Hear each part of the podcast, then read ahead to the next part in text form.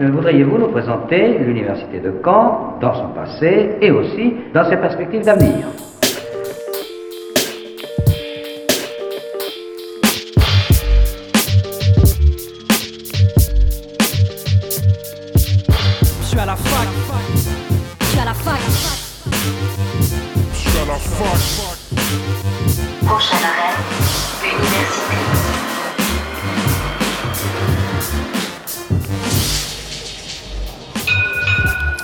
Bonjour à toutes et à tous, c'est Axel et vous êtes bien sur Radio Phoenix. Nous sommes le jeudi 16 novembre, il est midi et c'est l'heure de Fact News, votre rendez-vous hebdomadaire de l'actualité étudiante. Au programme aujourd'hui, la mutation numérique et son impact sur l'environnement, expliqué et éclairé depuis hier soir jusqu'à demain à l'université de Caen dans le cadre du colloque Optique 7ème édition, un événement qui porte cette année sur transformation et numérique, quels défis à relever et quelles responsabilités à prendre? On recevra Simon Collin, professeur québécois spécialisé dans les questions d'équité et de, démo- de démocratisation des technologies dans le milieu de l'éducation. Avec lui, Jérôme Lebris-Pagès, le directeur du CEMU, le Centre d'enseignement multimédia universitaire de l'Université de Caen, pour nous expliquer les enjeux et inégalités liés à la question du numérique, quelles idées reçues déconstruire, quelles tendances relever et quelles solutions apporter? Réponse en première partie d'émission. On aura aussi l'occasion de nous pencher sur la solidarité internationale. C'est le nom d'une association créée par des étudiants de l'ESTIC, de l'ESIT, pardon, devenue Builders, une école d'ingénieurs canaise spécialisée dans le BTP. L'idée de cet assaut est de réaliser des projets humanitaires dans des pays défavorisés en construisant des écoles, des hôpitaux ou encore des logements. Pour en parler avec nous, on aura à notre micro Manon et Alexandre. Ils nous parleront aussi de leur projet phare sur lequel ils travaillent d'arrache-pied en ce moment. Ça se passera début mars à quelques 4000 km de là. Marie nous présentera aussi sa chronique AnimaFac News, focus aujourd'hui sur le pro- un projet AnimaFac ainsi que l'agenda des associations. Et puis, euh, comme de coutume, notre agenda de la semaine pour clôturer cette émission avec les prochains événements de l'université à ne pas manquer. la plus moderne des universités d'Europe. Mais avant cela, on fait un point sur ce qu'il faut retenir de l'actualité étudiante et on commence avec le récap de la semaine.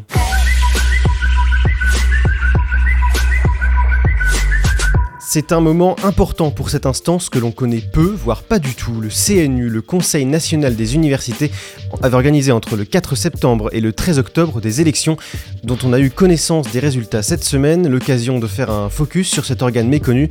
Il a été créé en 1945 à la Libération. Sa fonction, c'est lui qui décide à titre individuel de la carrière des professeurs d'université et des maîtres de conférences, que ce soit au niveau de leur qualification, du recrutement ou de l'évolution de leur carrière. Le CNU est composé de 11 groupes, eux-mêmes divisés en 52 sections, dont chacune correspond à une discipline. Un conseil qui est essentiellement composé d'enseignants-chercheurs pour plus de liberté et d'autonomie et qui vient de publier les résultats de ces dernières élections. Ce sont donc au total 25 425 votants qui se sont exprimés pour élire leurs représentants au sein du CNU pour le mandat 2023-2027, soit une participation de 52% en légère hausse depuis 2019. Ce qu'on peut lire de ces résultats, c'est d'abord une écrasante majorité des listes indépendantes, à plus de 50%. Le syndicat national de l'enseignement supérieur, qui est le plus gros syndicat des enseignants, représente lui une part de 20%. Suivent ensuite plus loin d'autres syndicats ou confédérations de syndicats, comme les plus connus CFDT, CGT ou Force ouvrière. On va en parler dans quelques instants avec nos deux invités, mais cet article apporte déjà un élément de réponse à la question de l'impact de la pandémie sur les étudiants et sur en particulier les abandons d'études. Premier bilan, les taux de réinscription ont bel et bien connu un creux après la crise sanitaire. C'est ce que montre une étude menée par Étienne Dagorn et Léonard Moulin de l'Institut national d'études démographiques. Elle, ré- elle révèle une chute notable de 10% dans la probabilité des étudiants de poursuivre leurs études suite à la pandémie, réduction euh, du taux de réinscription assez inquiétante puisqu'elle correspond à la somme des baisses observées depuis 10 ans. A noter que tous les étudiants de licence et master sont euh, les plus touchés, en particulier dans les filières scientifiques, avec une baisse importante des inscriptions qui s'élève à 21% pour l'un et 17% pour l'autre par rapport à l'année précédente. Et puis si on veut étudier ce phénomène de manière plus sociologique, on peut remarquer que les hommes ont plus tendance à abandonner leurs études. En revanche, pas de différence en ce qui concerne les régions qui avaient temporairement temporairement subi des mesures sanitaires plus strictes. A noter que le Covid a également un impact sur l'acquisition de connaissances. Une chute de 35% des résultats scolaires avait été observée sur une année. C'est c'est une moyenne pour de nombreux pays. Une diminution des performances académiques, mais aussi un intérêt réduit pour les secteurs de l'hôtellerie ou de la restauration. C'est une langue qui figure parmi les premières sur nos paquets de gâteaux et pourtant on la parle de moins en moins. Le néerlandais perd du terrain dans les grandes villes et dans les universités, tout ça à cause de l'anglais et ça pose un vrai problème à tel point que le gouvernement veut prendre des mesures pour limiter sa diffusion envahissante. Aux Pays-Bas, le nombre d'étudiants étrangers augmente depuis des années. Selon le Bureau central de la statistique, deux étudiants de première année sur cinq le sont. L'idée serait de limiter les cours, euh, en anglais dans les universités Face à cette situation, le ministre de l'Éducation par intérim avait donc préparé un projet de loi qui pourrait être soumis euh, au vote en 2025 au Parlement. Il prévoit qu'un tiers seulement des cours de licence euh, seront dispensés en langue étrangère, en anglais donc en l'occurrence, pour protéger le néerlandais et garder l'anglais en seconde langue. De nombreuses grandes villes comme Amsterdam, La Haye ou Eindhoven sont touchées par ce phénomène à tel point que certains quartiers ne parlent plus qu'anglais, des quartiers souvent très internationalisés et il est devenu tout à fait normal euh, de parler anglais. Les Pays-Bas comptent 15 millions de locuteurs anglophones, ce qui est moins que la France, qui en compte 23.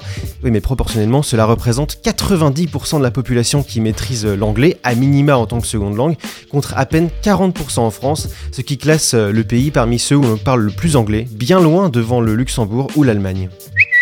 Les difficultés pour se loger pour les étudiants concernent la France, bien sûr, mais aussi la Chine. Et pour trouver un toit sans se ruiner, certains trouvent des solutions pour, euh, pour le moins étonnantes. À Shanghai, un étudiant s'est logé sous l'escalier de la galerie marchande d'un centre commercial pendant 6 mois. Des conditions qui restent évidemment très précaires, mais que l'étudiant a tenté de rendre plus confortable en installant une tente, un lit et même un bureau avec son ordinateur, alimenté en électricité bien sûr.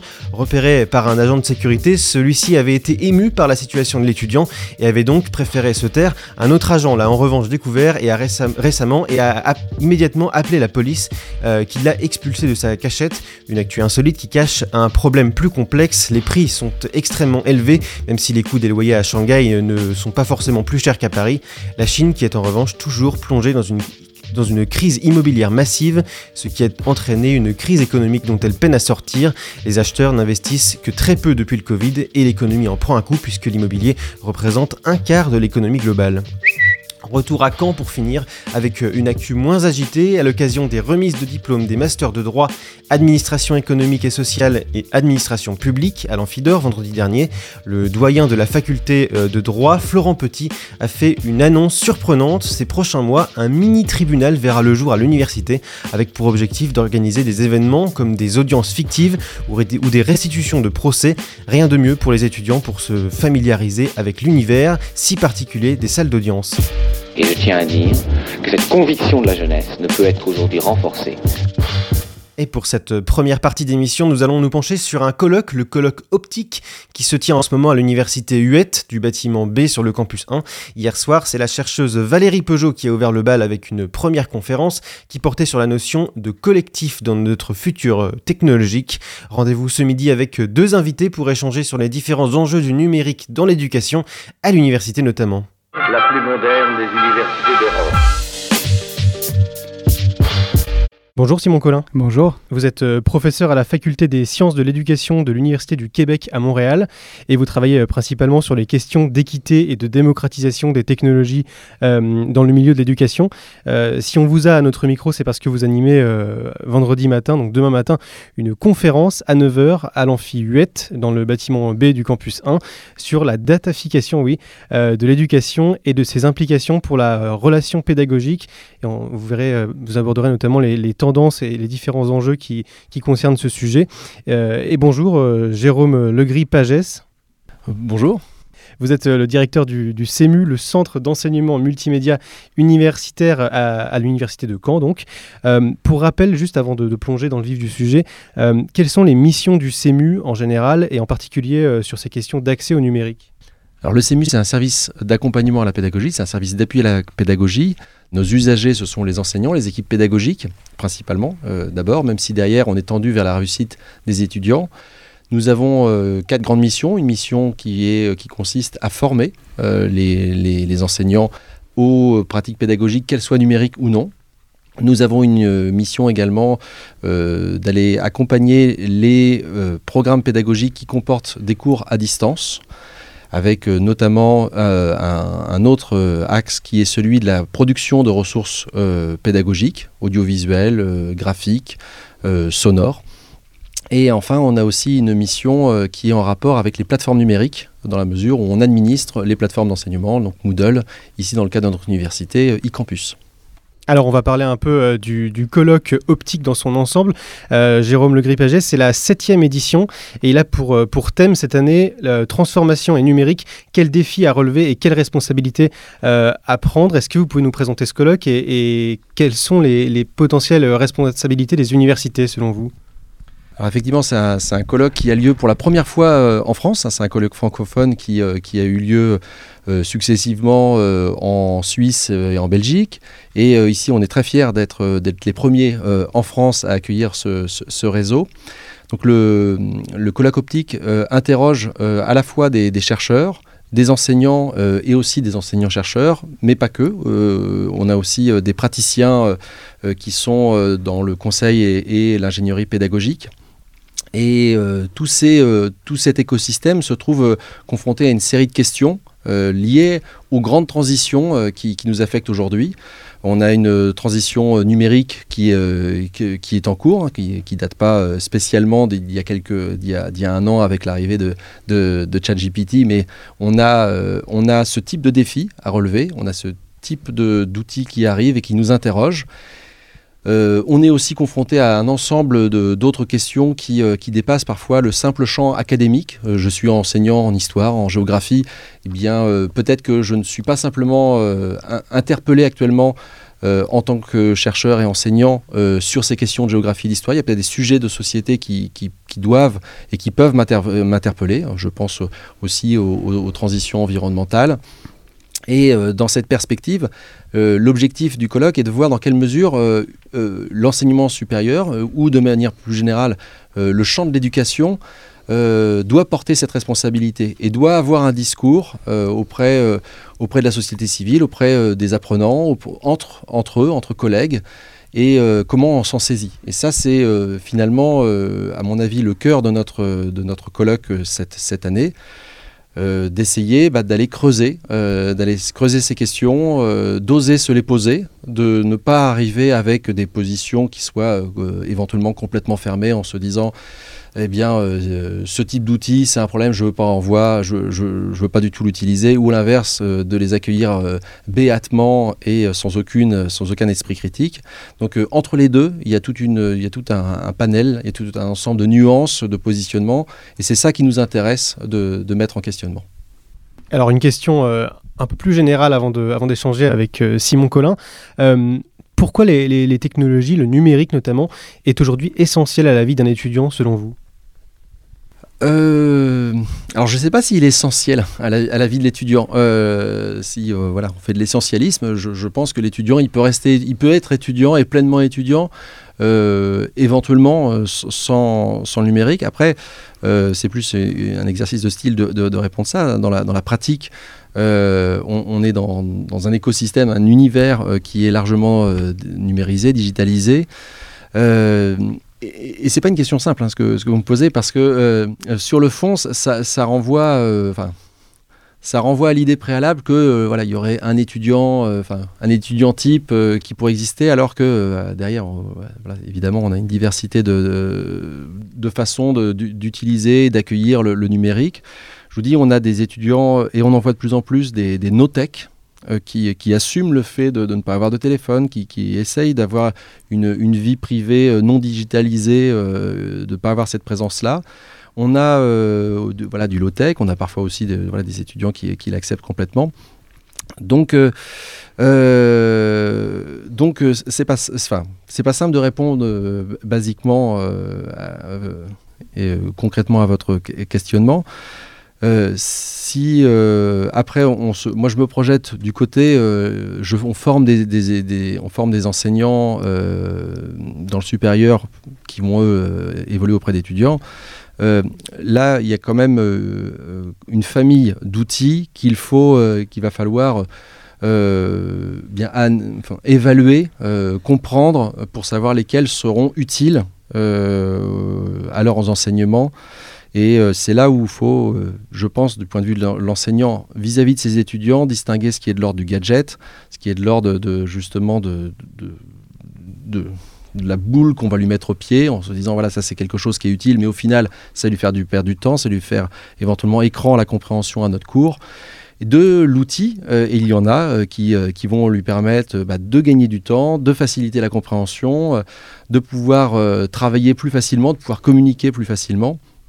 Et, euh, et c'est ça, en fait, à mon avis, l'enjeu de, l'un des enjeux aussi de ce type de colloque, c'est de pouvoir aller euh, euh, partager, échanger bah, les, pistes vertueuses ou, les solutions qui, bah, qui, n'aboutissent pas forcément à des résultats intéressants.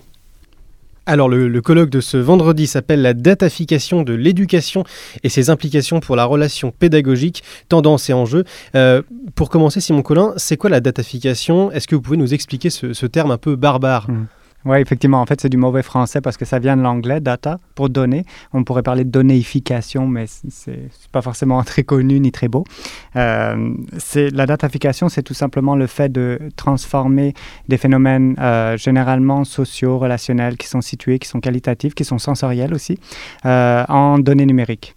Alors, euh, c'est des phénomènes qui sont de plus en plus courants, qui sont rendus possibles grâce au développement technologique actuel, qui croisent l'intelligence artificielle, les, données massives, euh, learning analytics, etc.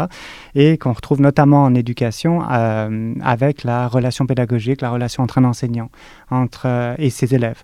L'activité aussi des étudiants peut être datafiée, c'est-à-dire elle peut être transformée en données euh, via tous les euh, logiciels euh, de soutien à leurs études qu'ils utilisent. C'est souvent là qu'il y a génération de traces informatiques qui peuvent être collectées et puis ensuite traitées. Est-ce que ça comprend aussi des, outils d'intelligence artificielle, par exemple? Euh, effectivement, l'intelligence artificielle euh, contribue à la datafication, elle y contribue même beaucoup. Finalement, les, les données euh, sont au cœur maintenant de ces transformations euh, techniques qu'on observe par l'intelligence artificielle, par les données massives, etc. Euh, et c'est pour ça qu'on parle de datafication euh, plutôt que de numérisation. La, la donnée devient l'unité minimale à partir de laquelle on est capable, d'une part, de collecter des services, d'autre part, de les offrir et de les bonifier et, et de les augmenter. Alors cette, euh, cette datafication, ce, ce processus, il peut engendrer des, inégalités. Est-ce qu'on peut, pour commencer, pouvoir dater cette, euh, cette euh, fracture du numérique ou c'est quelque chose d'assez progressif?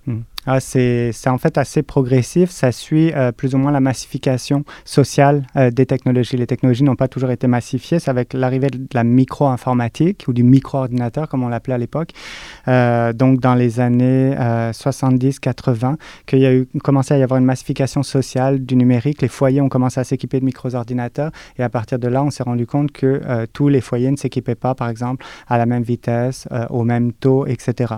Alors, dans cette compréhension-là des, des inégalités numériques, on est uniquement focalisé sur l'accès au numérique, avoir un ordinateur de bureau connecté à Internet. Ensuite, au fur et à mesure où on continue à s'implanter le numérique dans la vie quotidienne des euh, individus, et notamment des étudiants, ben, on a trouvé d'autres couches euh, d'inégalités un, peu plus- un peu plus fines qui s'ajoutent à ces inégalités d'accès. Est-ce que vous, vous y voyez une aggravation particulière où euh, les inégalités se creusent? Alors, c'est une, des grandes questions qu'on a eues dans l'étude des inégalités numériques en se disant est-ce que finalement il y a une, stratification qui va en, s'accroissant ou est-ce qu'il y a une normalisation? Autrement dit, les étudiants, par exemple, n'ont pas tous accès aux mêmes technologies en même temps, mais avec le temps, ils deviennent tous équipés pareillement. Bon, la thèse de la stratification est celle, à mon avis, qui est la plus convaincante, avec Internet notamment, et puis avec maintenant la, la multiplication des offres numériques qu'on a, des outils qui sont accessibles, on a une fragmentation de cette offre-là. Et ça demande d'autant plus de compétences chez les individus, notamment les étudiants, pour pouvoir chercher ces ressources, les trouver, les tester, finalement les adopter, en faire un usage régulier. Et donc, euh, au niveau de la télé, ça s'observe aussi, au niveau d'Internet encore plus, pour trouver les contenus, par exemple, qui nous conviennent, ça demande une part plus active, donc des compétences, et euh, ces différentiels de compétences a tendance à aggraver euh, les inégalités. Alors les, les inégalités justement des, des étudiants face au numérique, elles sont multiples. Mhm. Euh, parmi elles, on compte l'électronisme, ce terme qui désigne euh, voilà, les difficultés d'accès à, à certaines ressources numériques. Euh, ça concernait 17% de la population Mhm. française en 2022, essentiellement des personnes âgées, mais pas que. Est-ce que ce concept d'électronisme, il est applicable à, à certains publics étudiants par exemple? Euh, oui, absolument. En fait, les, les étudiants sont l'accumulation de leur parcours euh, éducatif au niveau primaire, euh, ben, environnement familial, ensuite éducation primaire, éducation secondaire. Donc, ils arrivent déjà avec un héritage éducatif, si on veut, euh, dans lequel il y a effectivement des inégalités numériques euh, qui se sont posées, puis qui se sont maintenues, éventuellement qui se sont résorbées, mais de manière différenciée en fonction de chaque parcours. Puis quand on creuse un peu cette notion d'électronisme ou d'inégalité numérique, on se rend compte que les inégalités ne sont pas simplement au niveau de l'accès, même si l'accès perdure, et lors de la première année universitaire, parce que c'est une année de changement euh, dans lequel il y a investissement financier généralement dans l'équipement informatique et un, investissement qui ne peut pas être le même pour tous les étudiants.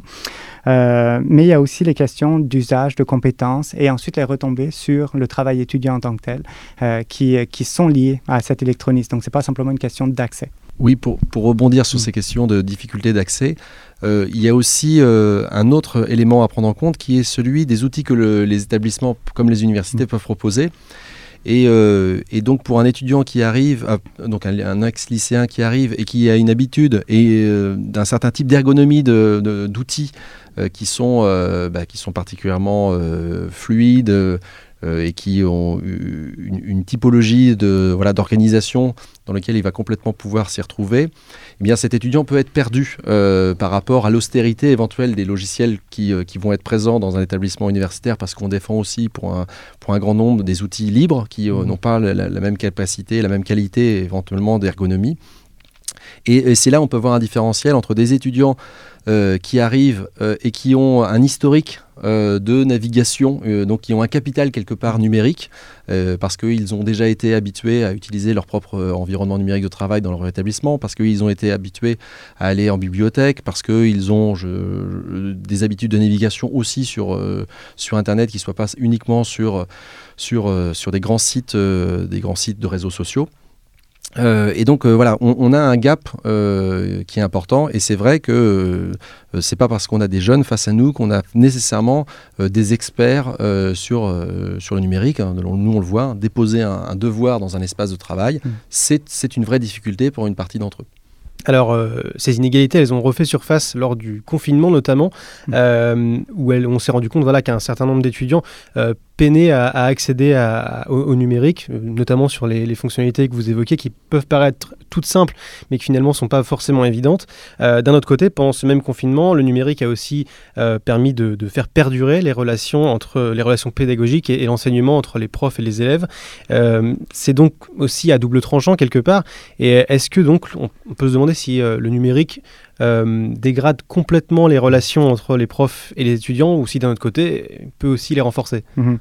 C'est ça. Alors, euh, tout l'enjeu, c'est justement de sortir d'une position soit technophobe, soit technophile, euh, en pensant que les technologies ne causent que des problèmes ou euh, apportent que des solutions. En fait, les technologies, j'ai tendance à les aborder comme des enjeux. Donc, ça veut dire des opportunités, mais aussi des risques. Et ce qu'on essaye de faire, c'est finalement d'aller chercher les opportunités en minimisant les risques de manière à ce qu'elles euh, à ce qu'elles apportent le plus possible et euh, à ce que les risques soient contenus. Donc, c'est la c'est une position médiane qu'il faut arriver à tenir qui n'est pas toujours euh, facile à tenir, notamment dans les discours médiatiques généraux qu'on entend, où on a euh, souvent des, oppositions assez franches entre technophobes et, technophiles. C'est pareil pour me, pour me mettre sur le, sur le sujet. Euh, euh, Il y a un auteur, une auteure lilloise qui s'appelle Anne Gézégou qui a beaucoup travaillé sur le sentiment de présence. Euh, et, euh, et ça, c'est quelque chose qui, euh, qui, qui me semble être un, un concept plus opérationnel. C'est-à-dire que on peut tout à fait, euh, dans une situation de présence, on est en amphi, et on peut avoir des étudiants qui sont à, à 5, euh, 6, euh, 10 mètres de nous, et pour autant, ils subissent une distance vis-à-vis de leur enseignant parce que ce dernier ne les engage pas, il lit son cours et il pourrait être à des milliers de kilomètres. Et à l'inverse, on peut avoir dans des situations où on va avoir un enseignement à distance qui va être donné par euh, des effets d'interactivité, de rétroaction, par euh, des effets de, bah, communication euh, qui vont être finalement authentiques. Ici, un sentiment de présence qui va, vraiment exister. Donc ça ne veut pas dire que ça n'existe que dans un cas ou dans un autre, mais on peut créer des conditions pour qu'il n'y ait pas forcément bah, une situation dégradée à distance et une situation optimale en présence. Et vous évoquiez aussi les, cours. Euh, ces inégalités, elles touchent aussi les enseignants quelque part. Euh, ils n'ont pas euh, non plus tous le même rapport au numérique, ils n'ont pas tous la même aisance avec, avec cet outil.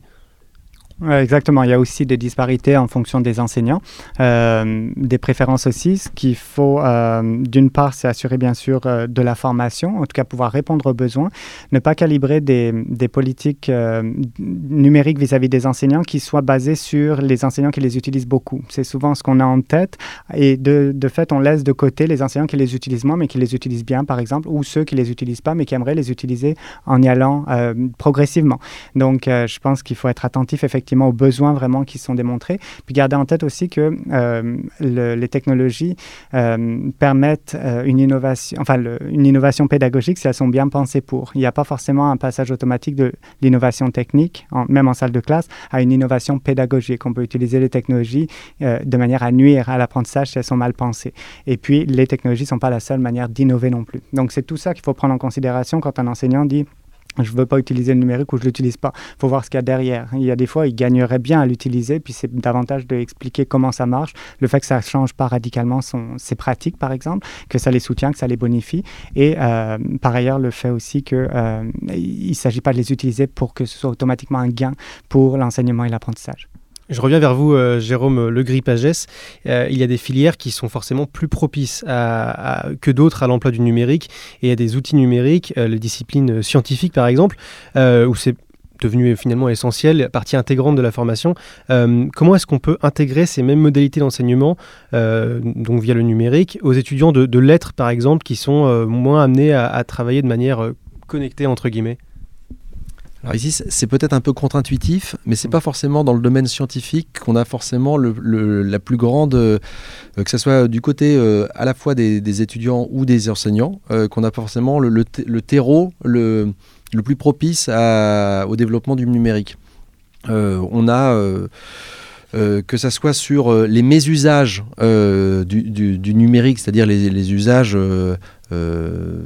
qui, c'est-à-dire une surutilisation euh, du numérique euh, qui, qui va aboutir à, à une inefficacité ou éventuellement à des effets, euh, je pense aux fraudes, au plagiat Mm. en, en particulier. Le, le plagiat s'est documenté euh, notamment, enfin, je- ça intéressera pas forcément nos auditeurs que je cite Michel Bergada, mais c'est- c'est c'est documenté par rapport à, à des auteurs qui, euh, euh, donc une auteure suisse, mais quels que soient les, les- les- les contextes, euh, la fraude est plus fréquente dans le domaine scientifique. Euh, notamment par rapport à, cet accès ou à cette représentation de, de, la, de la donnée, euh, de la donnée qu'on peut, à laquelle on peut accéder, la donnée numérique à laquelle on peut accéder. Et euh, finalement, dans les humanités, où on a un rapport peut-être plus critique et plus travaillé et peut-être plus important bah, à l'écrit, à la, source, voilà, on a, on a des éléments qui sont, euh, bah, qui, sont un peu plus sains par rapport à, ces, sujets, de, notamment de plagiat, euh, ou euh, aussi de, surinvestissement. Donc la discipline, le, le, fond académique n'est pas forcément un élément qui est si déterminant et en tout cas euh, c'est pas celui auquel on, pourrait croire et, euh, et je suis pas sûr à, force d'avoir pu rencontrer des, enseignants au cours euh, voilà, au cours des années de, de formation que ça soit euh, ça soit le filtre euh, le filtre euh, au final de l'âge et euh, de la discipline me semble pas forcément le plus euh, le plus pertinent Euh, Mhm. Simon pourra peut-être euh, confirmer ou infirmer euh, et, et, et donc, euh, euh, on a, enfin, une fois de plus, c'est un champ du possible. Le, le numérique, c'est un outil, et donc cet outil-là, on va le faire résonner. Euh, on peut le faire résonner, on peut en avoir un usage tout à fait intelligent euh, euh, pour, pour un cours de, de latin, comme on peut en avoir un usage complètement euh, euh, inutile pour un cours, euh, y compris d'informatique. On marque une pause avec Venom de Cassis Dead. À tout de suite sur Radio Phoenix. Run.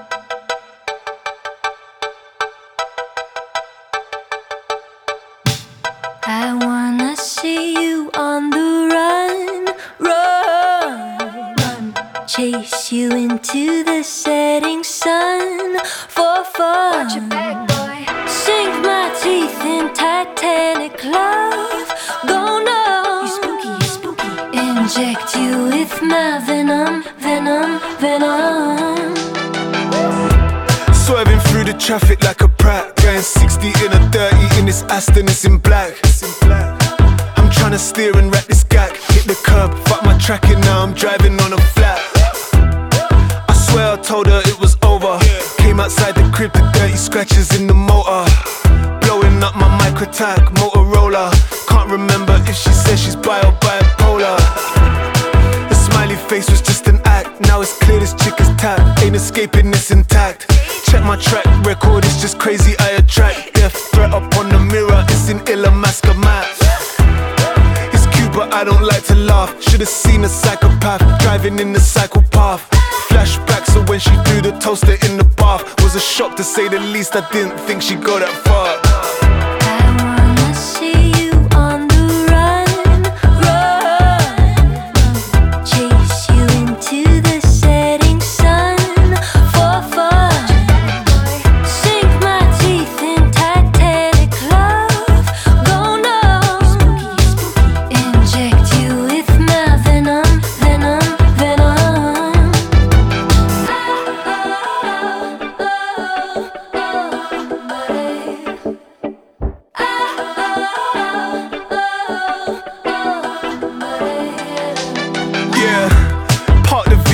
V8 where I live. They got tents up in the garden, they got tape outside the crib.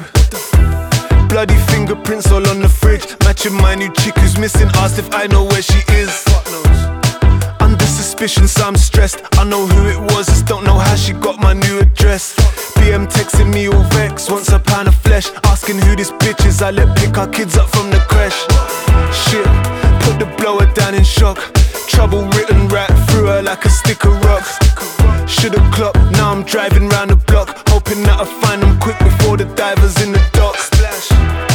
Get back and she sat on the bed. Stood and put the sushi chef kitchen knife up to my head. Little sort says she's sorry she was off her meds. Long story short, apparently the wedding's end of Feb. Cross my heart, hope you died. If you're not mine, I'll make you mine. Lost my heart out of time. You crossed the line, oh, I'll make you mine.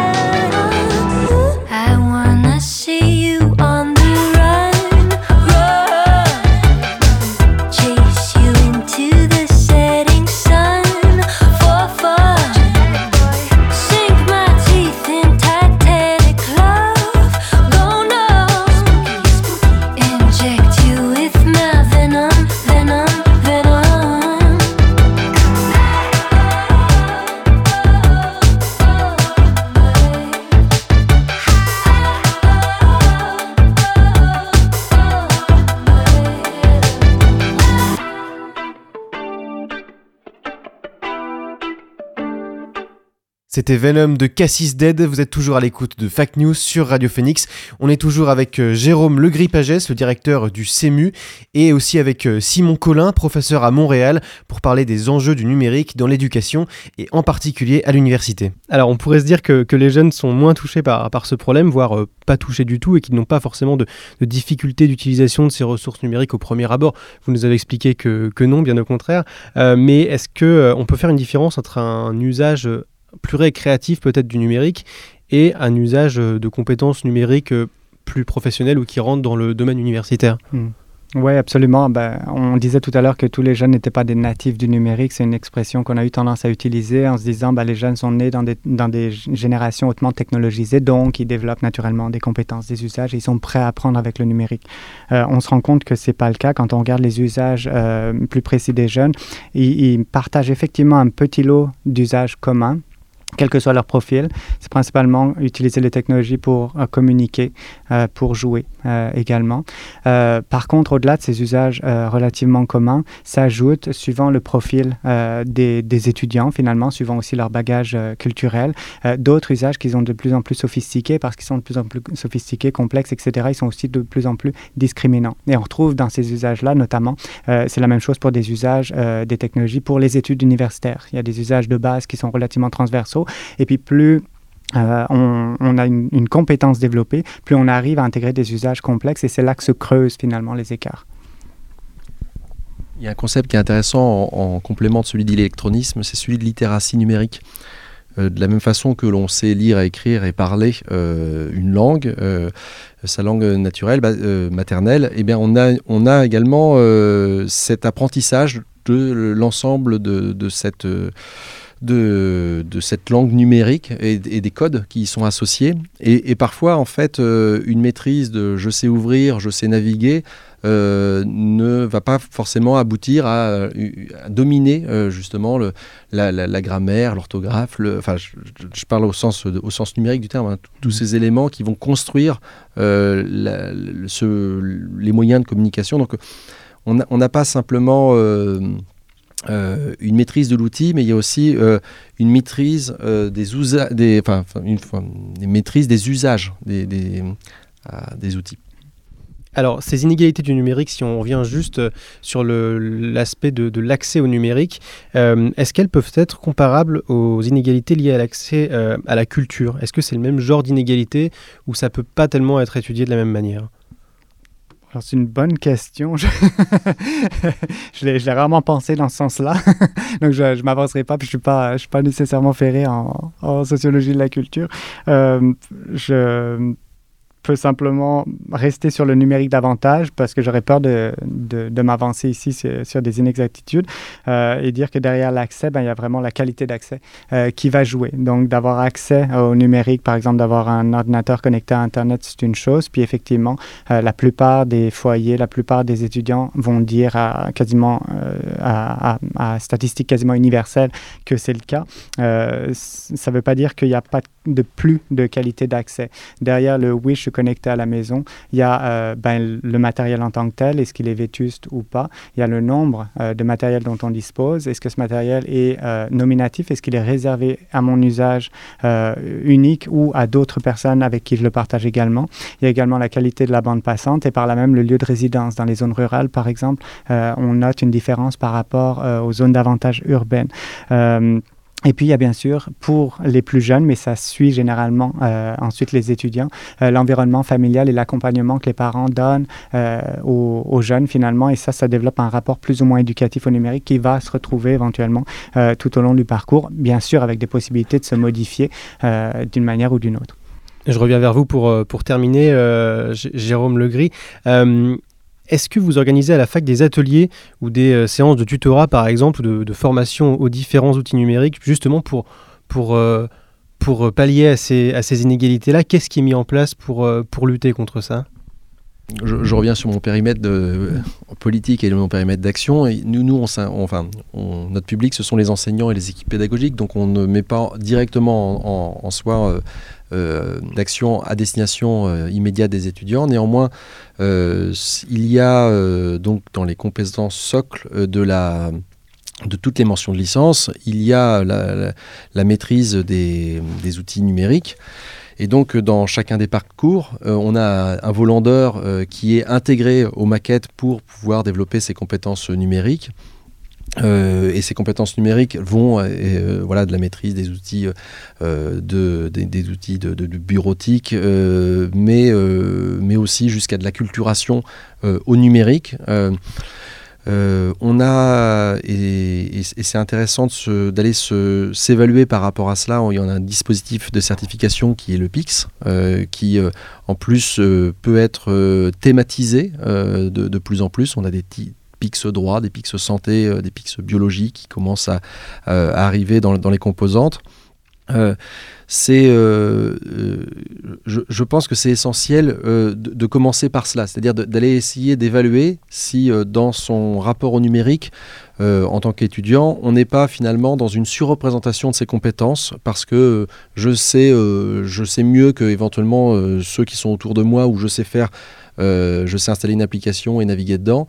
Ça peut être intéressant d'aller s'évaluer par rapport finalement à des, compétences qui sont, euh, qui sont critériées, comme c'est le cas dans, euh, dans la certification PIX, même si elle est un peu rébarbative et qu'elle n'est pas la plus populaire. Parmi nos étudiants, mais ça peut permettre de pouvoir identifier qui, sur les questions de, voilà, de, bureautique, des fois de, de, regard critique sur, sur les sources, ce, ce, genre de choses, euh, voilà, de pouvoir euh, s'évaluer un petit peu plus, euh, plus, plus scientifiquement, j'allais dire, mais voilà, plus objectivement. Merci beaucoup à vous, euh, Simon Collin. Je rappelle que vous êtes professeur à la Faculté des sciences de l'éducation de l'Université du Québec à Montréal, l'UCAM, euh, spécialisé voilà, des, inégalités liées au numérique, entre autres.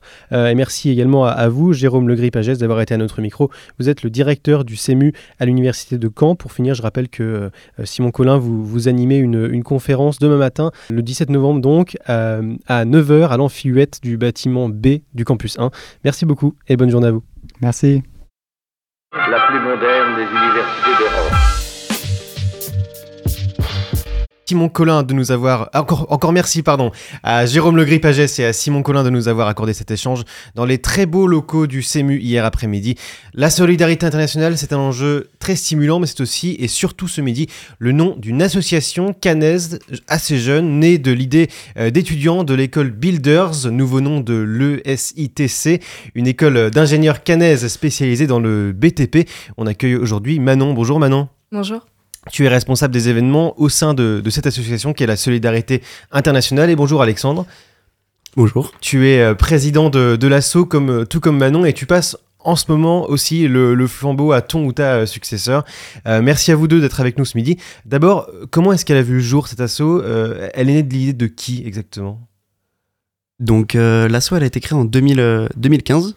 l'idée c'était de, de promouvoir un peu l'international dans l'école et derrière euh, d'utiliser un peu euh, les périodes internationales qu'on devait faire euh, pour, pour la validation de notre diplôme d'ingénieur, d'utiliser ça de manière utile et, solidaire en créant donc une dynamique de projet à l'étranger, donc dans le domaine du BTP, avec un savoir-faire qu'on a au niveau de l'école, une motivation étudiante derrière, et, et, de partager ça autour d'un projet donc avant, de, avant de partir sur le monde du travail. Et comment est-ce que vous avez connu euh, cette association? Est-ce que, c'est, est-ce que vous l'avez intégrée dès sa création ou c'est beaucoup plus récent? Alors c'est tout récent, c'est-à-dire que dans notre école, ce sont les élèves de quatrième année, donc il y a 5 ans de formation, ce sont les élèves de quatrième année, donc sur un an, qui font partie de l'association. Donc c'est pour ça que là on est en phase de passation. Pardon. Et, euh, et donc on, voilà, donc chaque année euh, un nouveau mandat est repreneur et donc reprend l'association comme il le veut et crée une nouvelle donc, mission solidaire dans le monde.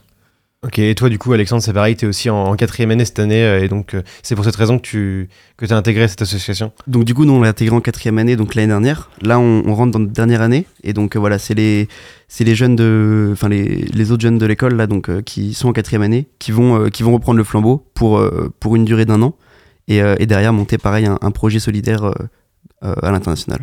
Et vous travaillez actuellement sur un, projet de, de, taille qui aura lieu au printemps 2024. Euh, est-ce que vous pouvez nous l'expliquer? Oui, alors là, on part euh, en Argentine et au Paraguay, donc pendant deux mois, donc un mois en Argentine et un mois au Paraguay, et on va construire donc des maisons pour les populations défavorisées euh, dans les quartiers, donc dans les bidonvilles de ces pays. Donc on va construire cinq logements pour cinq familles. donc un projet de taille, parce qu'il y a toute donc, la construction des maisons et tous les travaux alentours donc d'assainissement, les échanges culturels avec les familles, parce qu'il y a tout un accompagnement qui est mis en place pour cette mission, c'est lié à l'association Techo, donc qui est euh, une ONG euh, présente dans l'ensemble des pays d'Amérique du Sud. Et est-ce que c'est la, première fois que vous créez un, projet comme celui-ci ou les années précédentes, il y a déjà eu ce genre de projet de, construction de logements à l'étranger? Alors du coup, chaque année, il y, a une, euh, il y a une dynamique de projet solidaire. Donc l'année dernière, par exemple, ils sont partis donc au Togo, à, à Timé, donc construire une, une école. L'idée, c'est vraiment de, à travers le monde, de monter un projet solidaire avec son mandat, de travailler vraiment en amont à la, à la préparation du projet, que ça peut être la conception des plans, l'organisation, et sur place, bah, le réaliser, échanger avec les familles. Donc, euh, donc voilà, chaque année, il y a cette dynamique-là. Euh, ils sont partis euh, donc au Togo l'année dernière, mais d'autres années, ils sont partis donc en Asie également. Très peu de projets donc en Amérique latine. C'est pour ça qu'on souhaitait aussi bah, découvrir un peu les projets possibles là-bas, et où on a fait donc la connaissance de, de Ted Show, avec qui on échange donc depuis, depuis plusieurs mois maintenant, et qui est présent donc une branche en Europe et une branche, euh, une branche en Amérique latine, et avec qui on a des échanges assez, euh, assez réguliers. Alors pourquoi ces, ces pays en particulier, euh, que sont l'Argentine et le Paraguay? On pourrait dire que l'Argentine, c'est pas forcément le pays qui souffre de la plus grande des précarités, et pourtant, c'est, le cas? Donc, c'est, c'est sûr que c'est pas le pays auquel on pense en premier, donc en termes de, de, précarité, etc., mais il y a, y a, quand même un réel besoin derrière dans, dans toute l'Amérique latine. Ça vient surtout du fait de l'assainissement des logements.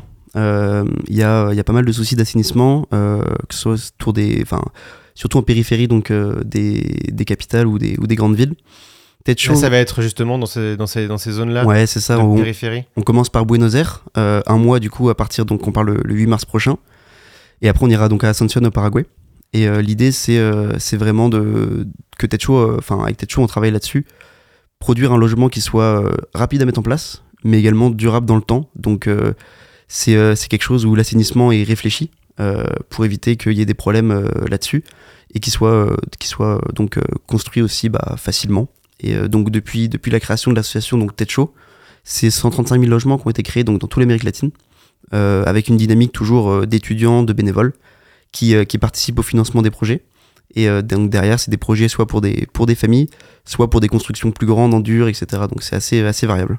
Et ce type de construction, donc ça peut être des logements, ça peut être des structures médicales, euh, de ce que j'ai compris, euh, ils sont adaptés du coup aux besoins des pays? Par exemple, en Afrique, on va plus être sur quelque chose euh, peut-être de plus médical, alors que c'est c'est plutôt des questions de logement qui vont toucher les pays d'Amérique du Sud. C'est ça? Ça dépend des, des- des destinations, en fin de compte, le, type de logement que vous construisez? Voilà, bah, ça dépend du, besoin, ça dépend de ce qui est possible sur place. Là, c'est vrai que l'axe de tête chaud, c'est vraiment le logement, etc. Euh, Il y a eu beaucoup de, beaucoup, euh, de missions de, donc de l'association euh, en Afrique et au Togo sur euh, l'éducation, euh, au niveau de création d'écoles.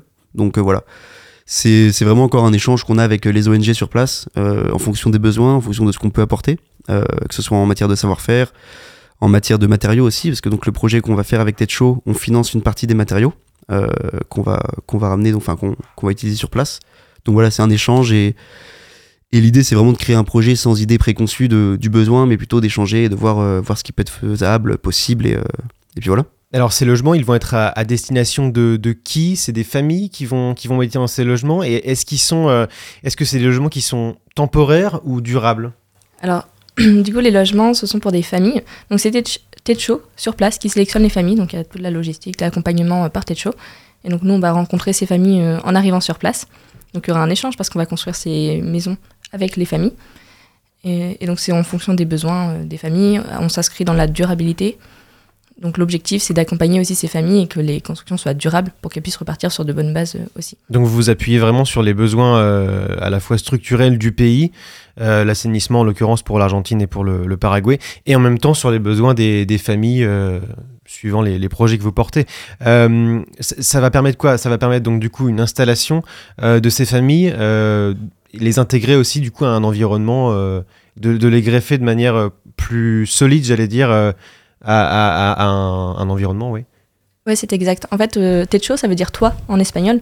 En fait, au-delà du toit, en fait, on va, en fait, on commence par un toit. C'est aussi la démarche de techo, c'est commencer par un toit pour ensuite, voilà, intégrer ces familles dans une démarche plus saine. Le fait d'avoir, voilà, une, un bâtiment, enfin, un logement avec assainissement, il y a aussi le côté sanitaire et aussi bah, une certaine sécurité qui est apportée. Donc, ces familles peuvent, euh, voilà, reprendre euh, une vie euh, plus correcte et, et repartir, voilà, sur de bonnes bases. Et à l'inverse, est-ce qu'il y a des, des étudiants étrangers euh, qui, euh, qui viennent intégrer votre école? Euh, voilà, donc aussi, bah, donc, l'association globale, on a deux gros objectifs. On a l'objectif de mission solidaire euh, à mettre en place, donc, euh, qui est vraiment une volonté des étudiants. Euh, donc voilà, c'est une grosse partie de notre, de notre année. Et à côté, on a tout le développement aussi de l'international dans l'école. Euh, donc c'est aider donc déjà l'intégration des Erasmus qui rejoignent l'école, aider les élèves euh, à partir aussi à l'étranger, euh, donc dans les, dans les universités partenaires, etc. Et là, donc depuis peu aussi, c'est intégrer les, les, nouveaux, les nouveaux élèves donc, euh, qui, viennent, qui viennent en cycle ingénieur à l'école. Donc euh, par exemple, on a une prépa euh, donc, euh, au Bénin et une prépa au Cameroun. Et donc ces étudiants euh, viennent, viennent en France et donc il y a toute cette, euh, toute cette dynamique euh, d'accompagnement, d'accueil et, de, et bah, qui, se sentent, qui se sentent le mieux possible dans l'école, dans la ville de Caen et leur montrer un peu bah, comment, euh, comment on, peut être, on peut être ici, euh, comment fonctionne un peu euh, tout le tout l'envers du décor ici. Et très rapidement, pour terminer, euh, on va parler un, un petit peu euh, financement. Comment est-ce qu'on fait pour se financer, pour construire de tels projets euh, à l'autre bout du monde? Comment est-ce que vous vous y prenez? C'est dense. Alors euh, nous, on a là aujourd'hui, on est au stade de 11 500 euros sur notre budget euh, global. Euh, donc on a fait des événements au sein de notre école. On a créé la pause Soso tous les vendredis matins. On vend des croissants, pain au chocolat. Donc c'est des événements vraiment intégrés à l'école. On a fait une tombola. On a aussi participé au marché de Caen. Et là, euh, actuellement, on a fait une cagnotte donc pour euh, voilà, le budget, atteindre le budget final euh, qu'il nous reste à atteindre. Merci beaucoup Manon et Alexandre d'avoir été à notre micro ce midi. Je rappelle que vous êtes respectivement responsable des événements et président de l'ASSO encore pour cette semaine, mais ça va bientôt changer. C'est ce que vous nous avez dit. Merci beaucoup et bonne journée à vous. Merci On à se retrouve dans quelques minutes sur Radio Phoenix, juste après On the Low de Violette Indigo.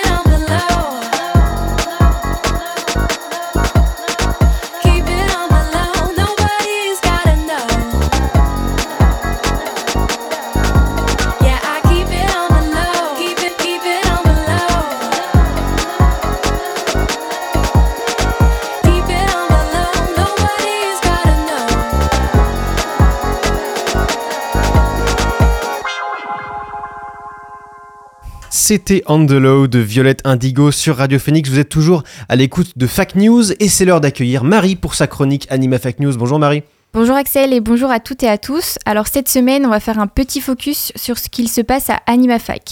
Petit rappel pour ceux et celles qui ne sont pas au courant, AnimaFac c'est un réseau national d'assauts jeunes et étudiantes. Son but c'est de valoriser, d'accompagner et de mettre en relation les assos. Et donc plusieurs événements et formations sont, or- sont organisés toute l'année. Aujourd'hui, je vais vous parler d'un nouveau projet, le projet Participe Présent. Ce projet, il vise à accompagner les assos à faire évoluer leur organisation vers des gouvernances plus participatives. Alors est-ce que tu peux nous expliquer euh, ce que signifie la, la gouvernance participative? Alors pour faire simple, la gouvernance participative, c'est la collaboration de tous les acteurs dans la réalisation d'un projet. Donc ici, le but du projet Participe Présent, c'est donc de faciliter l'expression et la participation démocratique dans le monde associatif jeune et étudiant. Ce projet, il est né suite au constat qu'il y a au sein des assos un désir croissant de mettre en place de nouvelles approches démocratiques et horizontales, de prise de décision et de construction collective. AnimaFac a mis en commun ses ressources avec le RNJA, le Réseau national des juniors associations, également avec l'asso Liotopie à Clermont et Erasmus Student Network à Lyon. Et concrètement, quelles sont les, les actions mises en place au sein de ce projet? Alors le projet, il est rythmé par différents temps. Dans un premier temps, pour évaluer les pratiques déjà existantes et les besoins spécifiques des assos, la constitution de ressources est essentielle. C'est pourquoi une enquête a été lancée au sein des assos sur la gouvernance participative. Le lien de l'enquête, il est dispo sur le site internet de AnimaFac et il est ouvert jusqu'au 20 décembre. Et dans un second temps, il y a un week-end participe présent qui est organisé le 16 et 17 décembre à Paris. Et qu'est-ce qui va se passer durant ce week-end? Alors au programme, des interventions d'experts et d'expertes pour mieux comprendre le sujet de gouvernance participative, des ateliers pour identifier les besoins des assos et les potentielles solutions, et enfin des temps d'échange et de pratique. Pour résumer, c'est un week-end d'accompagnement pour une dizaine d'assos intéressés par la gouvernance participative ou pour des jeunes simplement curieux ou curieuses sur ce sujet. Je précise que l'événement est gratuit, il est ouvert à tous et à toutes et que bien évidemment les transports et déplacements sont pris en charge. Alors si vous souhaitez découvrir comment rendre votre asso plus participative, dépêchez-vous d'aller vous inscrire sur le site internet de AnimaFac. Et d'ailleurs Marie, pour le rappeler aux auditeurs et auditrices, tu t'occupes d'animer euh, l'antenne canaise d'AnimaFac et la semaine prochaine, tu organises ton prochain événement. C'est exact, j'organise une rencontre interasso. Une rencontre inter interasso ou une ERIA pour les intimes, c'est un moment de rencontre et d'échange entre assos autour de différents ateliers. Et pour les gourmands et gourmandes, il y aura un buffet. L'association Main Violette Caen animera un atelier de sensibilisation aux violences sexistes et sexuelles et Radio Phoenix proposera un atelier pratique d'initiation à la radio. On se donne donc rendez-vous mercredi 22 novembre de 18h30 à 21h30 à la cité universitaire de l'Ébizet dans le bâtiment 1. Je vous attends nombreux et nombreuses et j'ai hâte d'échanger avec vous. Et tu n'es pas la seule à organiser un événement, il me semble que ça, ça bouge pas mal du côté des assos aussi. En effet, cette semaine, vous avez le choix car plusieurs assos se sont mobilisés. Alors l'association des étudiants et étudiantes sages-femmes de Caen organise une soirée à la patinoire de Caen. Elle vous donne rendez-vous à 21h, une chouette soirée pour se détendre et profiter d'un moment de cohésion. N'hésitez pas à aller vous inscrire sur le lien dans leur bio Insta AESF Caen. Sur le campus 3, le BDE, donc Bureau des étudiants, s'engage et se mobilise dans le cadre de Movember, le mois de sensibilisation au dépistage des cancers de la prostate et des testicules. L'asso s'est associée avec le centre François Baclès de Caen pour récolter des fonds. Elle organise une vente de gâteaux toute la journée. Et si ce week-end vous ne savez pas encore quoi faire, l'asso Erasmus et International in Caen organise ce samedi une visite du mémorial de Caen. Rendez-vous sur leur Instagram EIC-du-bas Caen pour les inscriptions. Et n'oubliez pas de rester connecté car la semaine prochaine pour le 25 novembre, journée internationale de lutte contre les violences faites aux femmes, l'asso Main Violette Caen va se mobiliser. Alors pour suivre leurs dernières actus, je vous invite à vous abonner sur leur Insta mainviolette.camp. Eh ben, on suivra tout ça. Merci beaucoup Marie pour ta chronique. Euh, on termine notre émission par euh, votre agenda des événements et animations universitaires.